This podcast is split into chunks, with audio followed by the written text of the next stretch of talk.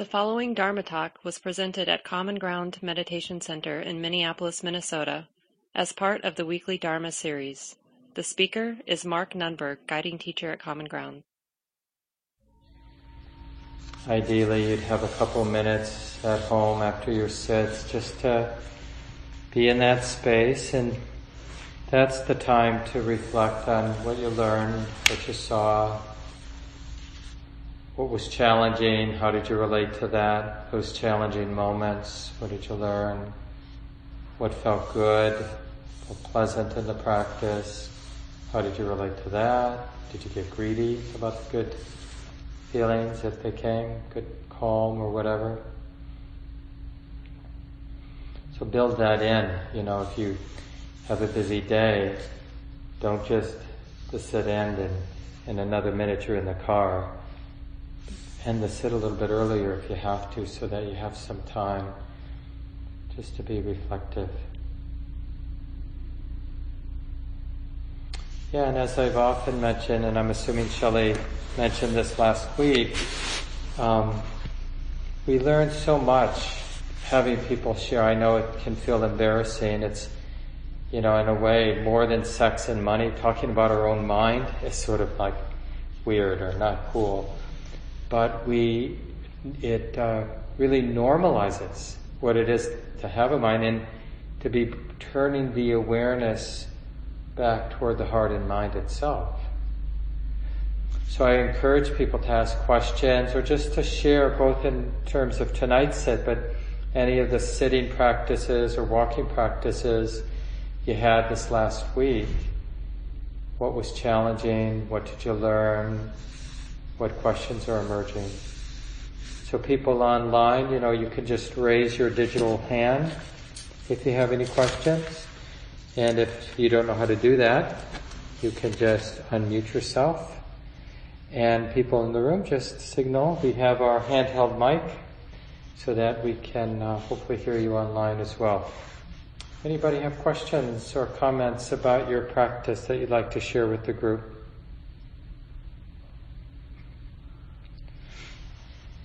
What have you been learning?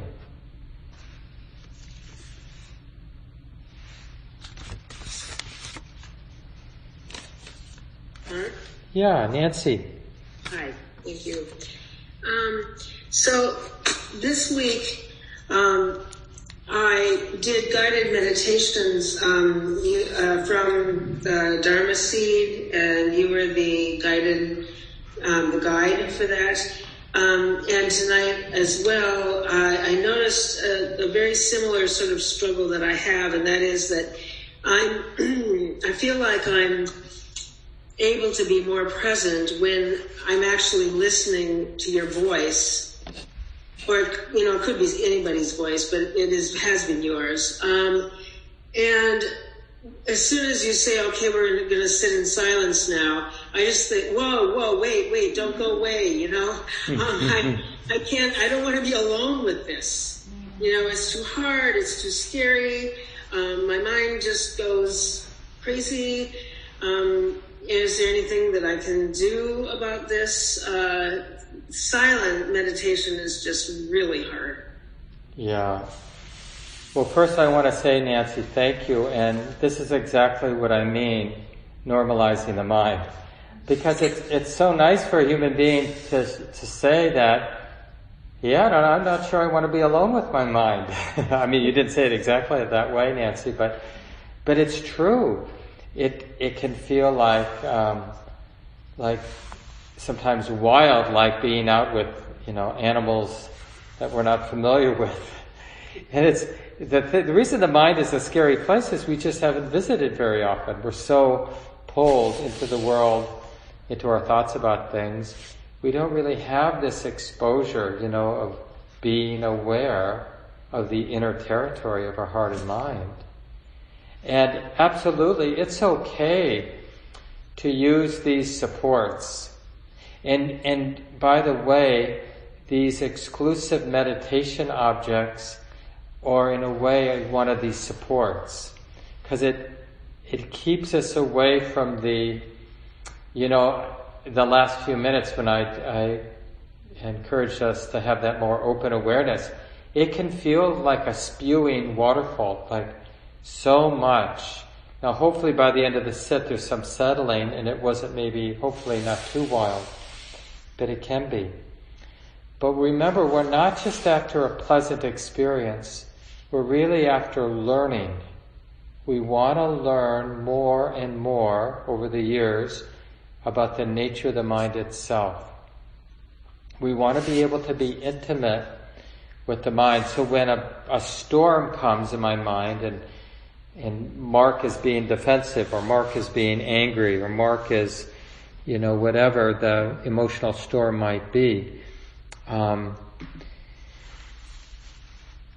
I want to be really familiar. Oh yeah, that's how it is sometimes.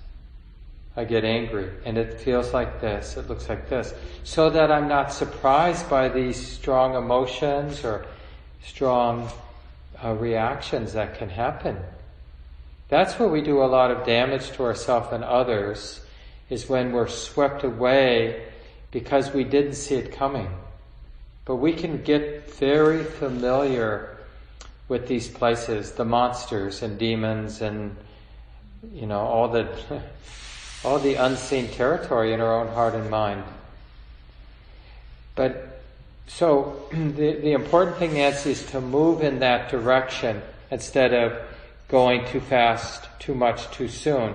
Because what we'll do is we'll, we won't like the practice and we'll stop doing it. It will feel like you suggested too scary or too wild or just too much happening. I feel out of control.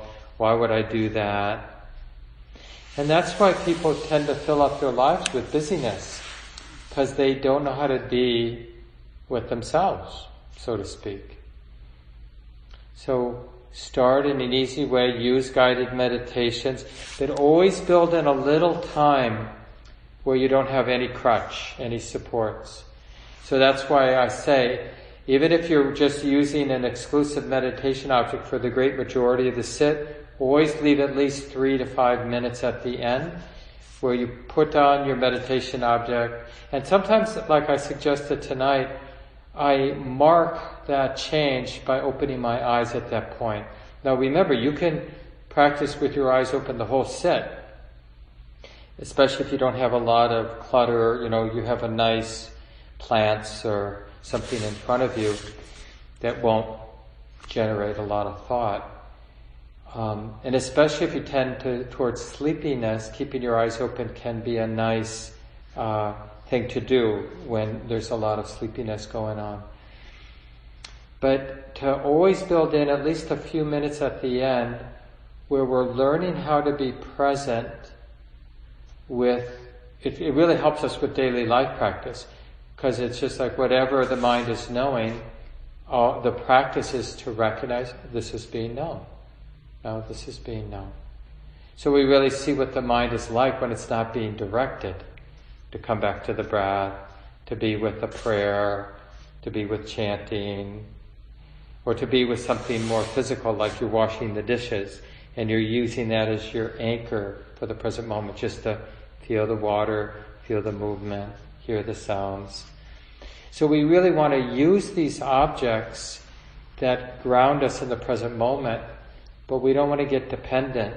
But we have to build our confidence, and I think that's really what the response to Nancy's comment is how do we skillfully build our confidence to take the hands off the wheel and just let it rip? Let life, let experience just do what it's going to do. Let the thoughts, let the emotions, let the sounds, let the sights, let the sensations just move. And it, there is a, even though it will feel initially especially, but just generally it will feel at times wild but it's such a relief not to have to feel like there's somebody who has to manage or control, you know, have the world on our shoulders. You know, like, I gotta hold this whole thing together. So to, I mean, we learn that at night when we go to bed. We do put down that sense of being a doer for a few moments until we start dreaming. that the mind picks it back up again, you know, we're back doing stuff. So to in all the alertness and clarity that we can have in meditation practice, just to be profoundly in that receptive mode of this is being known is a real, uh, and the thing is, we'll notice the impulse to do in a fresh light because we won't immediately be the doer. That's that's one of the reasons, um, and this is a good. I wanted to make this point. One of the reasons that part of the form of formal meditation is sitting still. Now, it's a training. So this relates to Nancy's comment too. Like Nancy, it may be challenging to do for 30 minutes without a guided meditation, but five minutes you might be able to do that. And it's the same thing with the the form of holding the body still, relaxed but still. Now, of course, there's going to be little movements, but to the degree uh, that we can, we want to move in the direction of stillness in the body.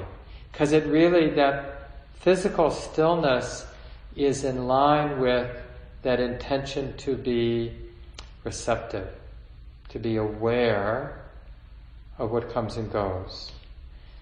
Because then we really, when, when something is stable and still, then all the movements become very obvious.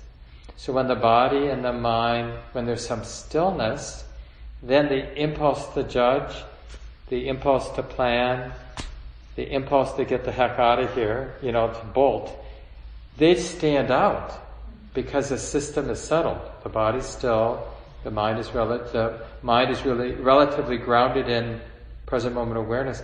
Then we really see the conditioning of the mind, and we have a profound insight that deepens over the years.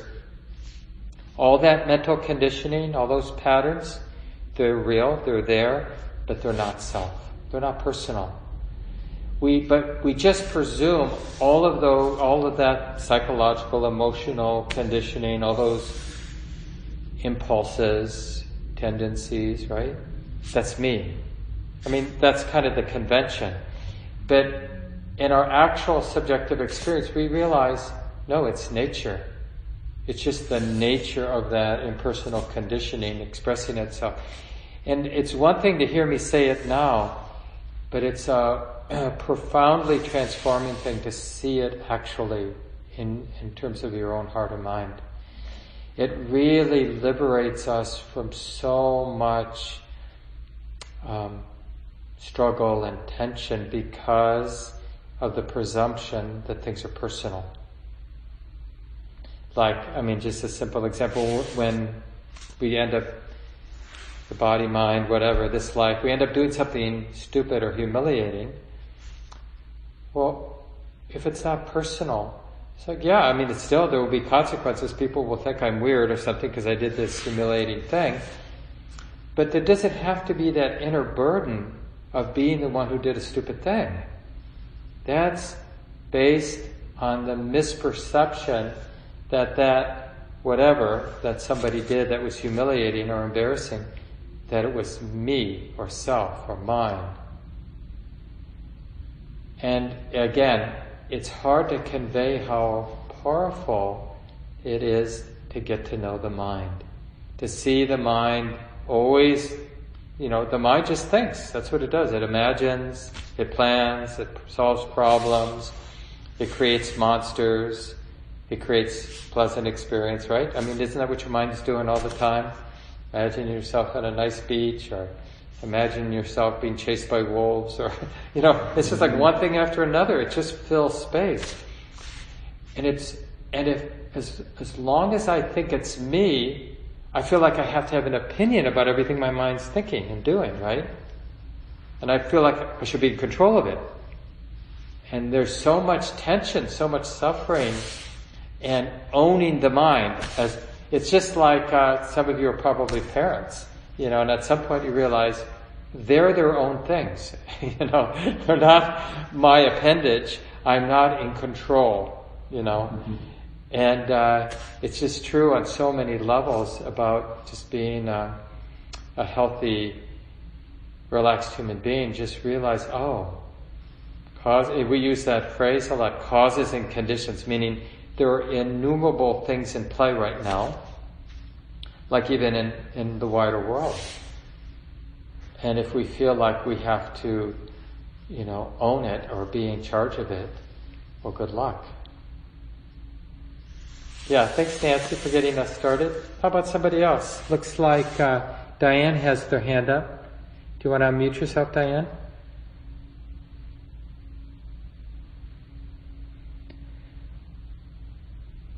There. Um, I was just say, um, what's been helpful for me is when my mind starts planning or thinking about something that happened. Is I don't. This has just been helpful for me. Is that I say come back, and then I can kind of. And then the other part, the other question, that's a comment. The other question I have is towards the end of 30 minutes, I was, um, I was saying come back less often and then my leg went to sleep.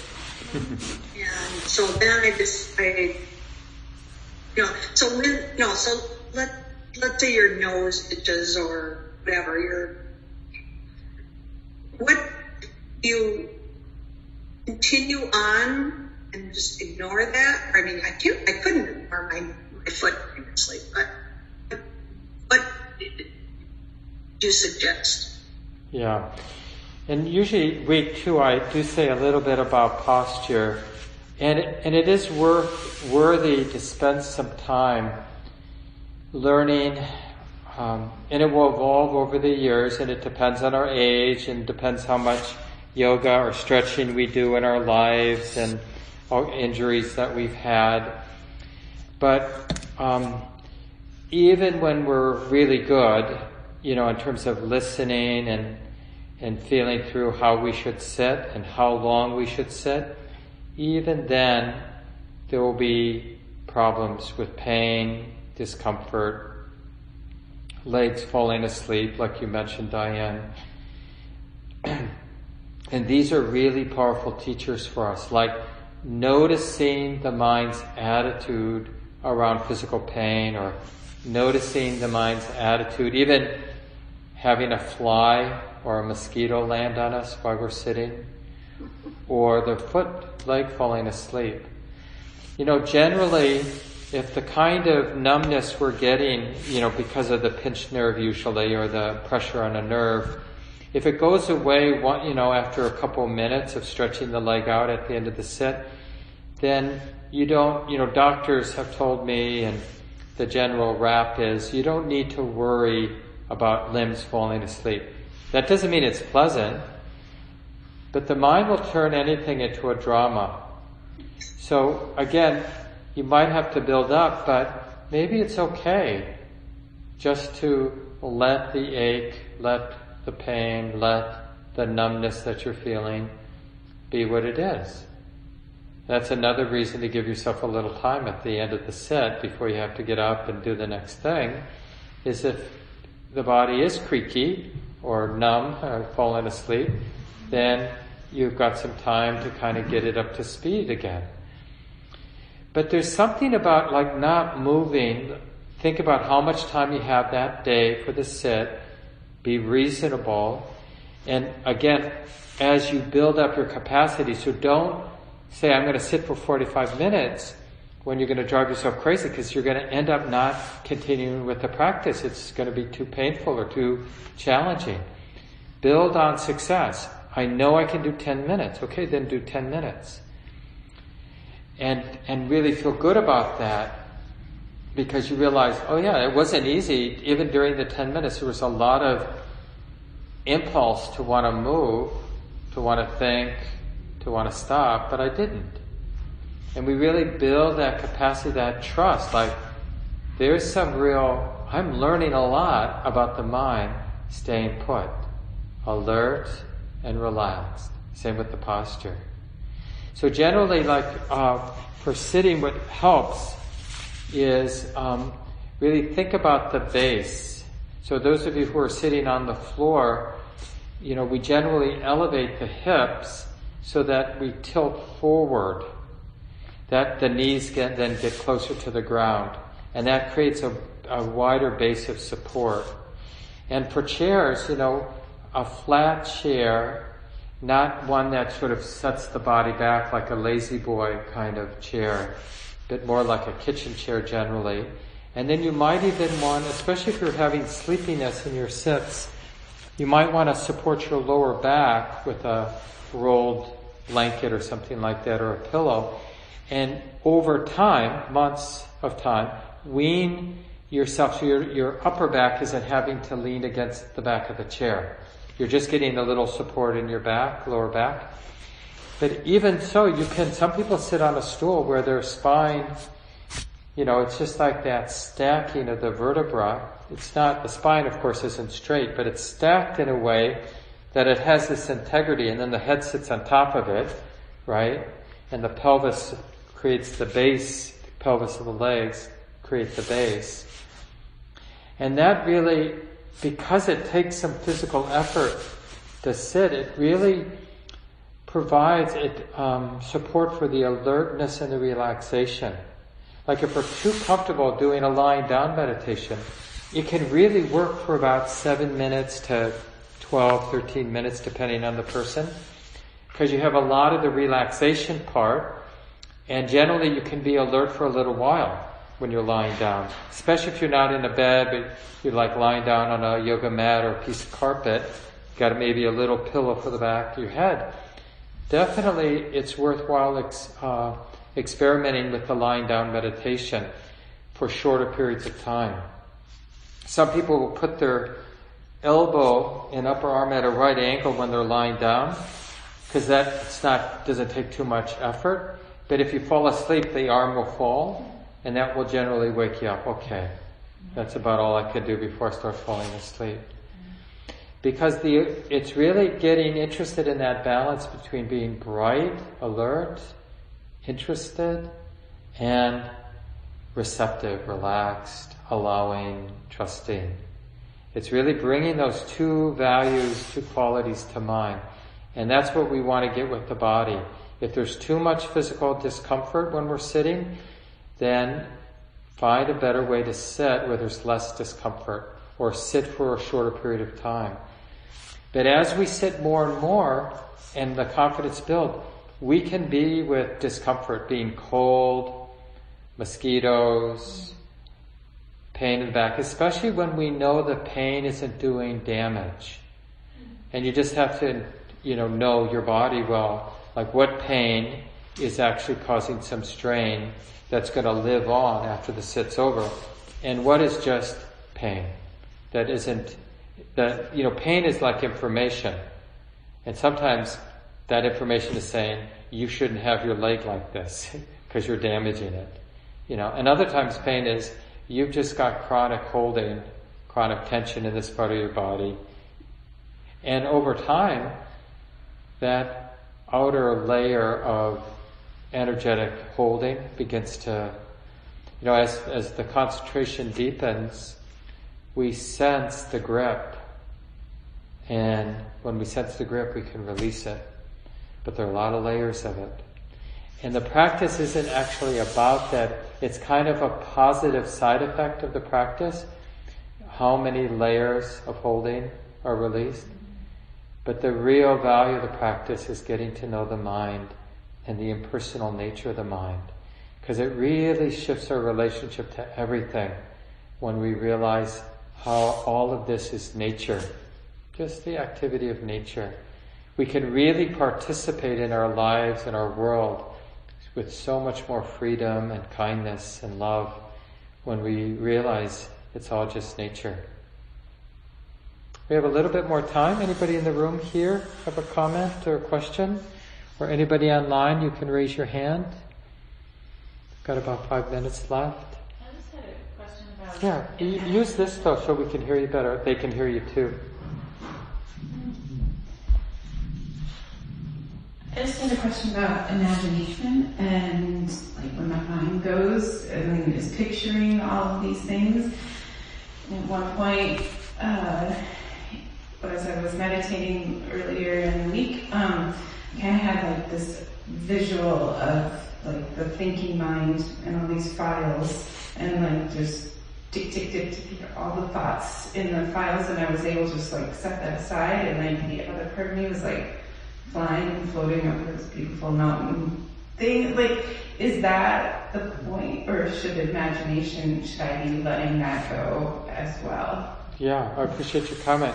I'm not sure if people could hear that online, but they were, uh, this person asked about imagination and they mentioned a few examples from their set. Um, including their file system, but you know, in their imagination. And then also just uh, flying, like a pleasant uh, imagining of flying. And uh, one of the things we realize, um, because we're observing what the mind is doing in that receptive, aware way, we realize that the mind can create hellish experiences, right? And it can create, construct really beautiful experiences, right? Like I mentioned, it's the mind, one of the aspects of the mind is like a production studio. And, and no, it's not the point of practice to imagine or to construct really beautiful experience, even though the mind can construct really beautiful experience. And when it does, we should notice this is a really beautiful experience or this is, there's a lot of pleasure here. So we want to be aware of it, but we don't, the objective is to understand the nature of the mind, not to do something with the mind, not to create something with the mind, to understand the mind's nature to create, like, and how that's impersonal. That's just what it does. Because in a way, there's this sense of being addicted to the intensity of what the mind constructs. You know, the likes and dislikes basically. And there's an addiction to that. And so what we're doing is we're observing that, and that opens this other possibility of kind of non-dependence. And that's what really frees up our participation in life is that we're not dependent. You know how it is. It's like uh, when we really like want someone to like us, it's really hard to kind of be with them. But when we don't care whether they like us or not, it's much easier to work with them, right? We can be free. And it's a little bit like that in the general sense of life. when we're really attached, when we're really afraid, when we're really dependent, everything's a little heavy or a lot heavy.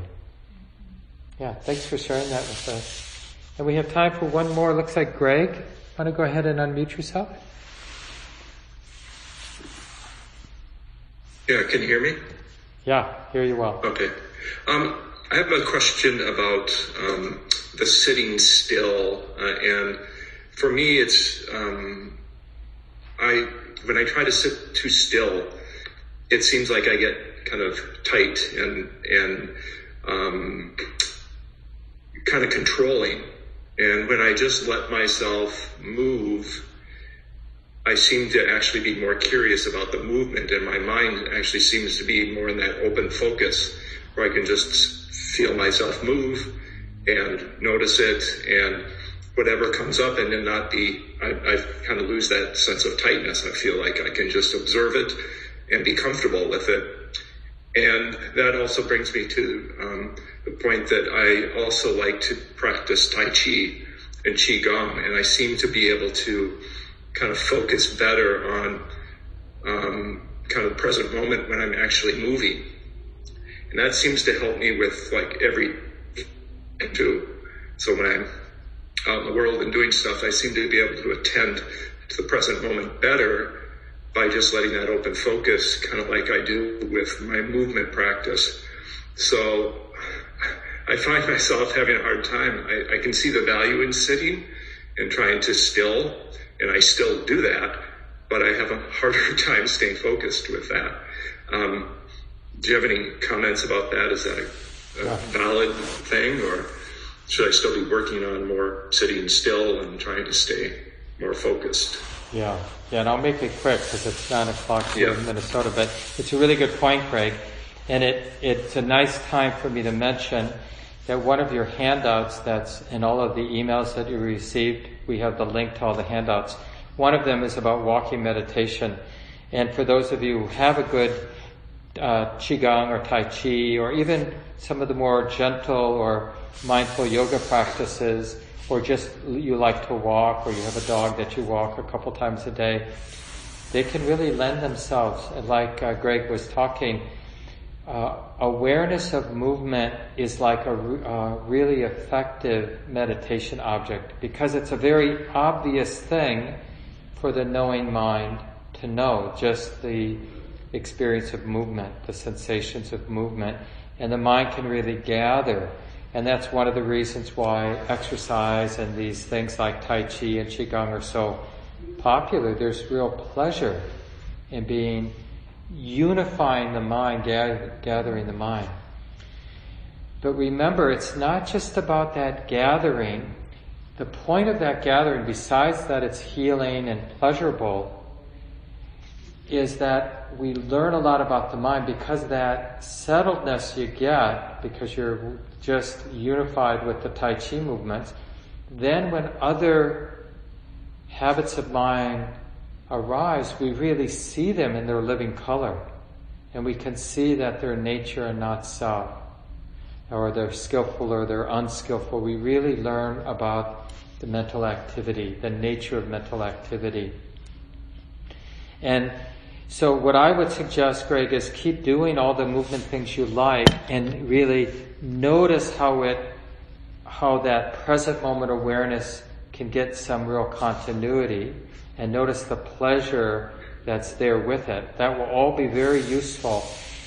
But still sit and, and build your confidence that you can sit longer. Don't force it. And see what you learn there that you're not learning in your Qigong. Because the disadvantage of a, like even walking meditation, is that the mind in these movement practices uh, because they can be so absorb, absorbing, the, it's kind of the mind is too protective, so we don't really see the mind doing what the mind does. And that's what we need to see. That's why we need this lifestyle of mindfulness. Otherwise, we're kind of dependent on one guided meditation, whether it's a movement or not. But we really want to just let it rip, so to speak. Oh, and next next uh, Tuesday when we gather, we'll spend um, most of our discussion time looking at what interrupts the continuity of awareness, and that's really in line with uh, Greg's comment. Like we really notice that when we're sitting, because the mind, like, why is that so hard for us? Just to sit and be aware. But it is one of the hardest things in the world. And if it isn't yet for you, it's either because you have really good concentration or because you're distracted the whole time and you don't realize it. so anyway, we'll come back next Tuesday. Appreciate everybody being here. Have a good week, everyone. This talk, like all programs at Common Ground, is offered freely in the spirit of generosity. To learn more about Common Ground and its programs, or if you would like to donate, please visit our website www.commongroundmeditation.org. Thank you for listening. To learn how you can support the teachers and Dharma Seed, please visit dharmaseed.org slash donate.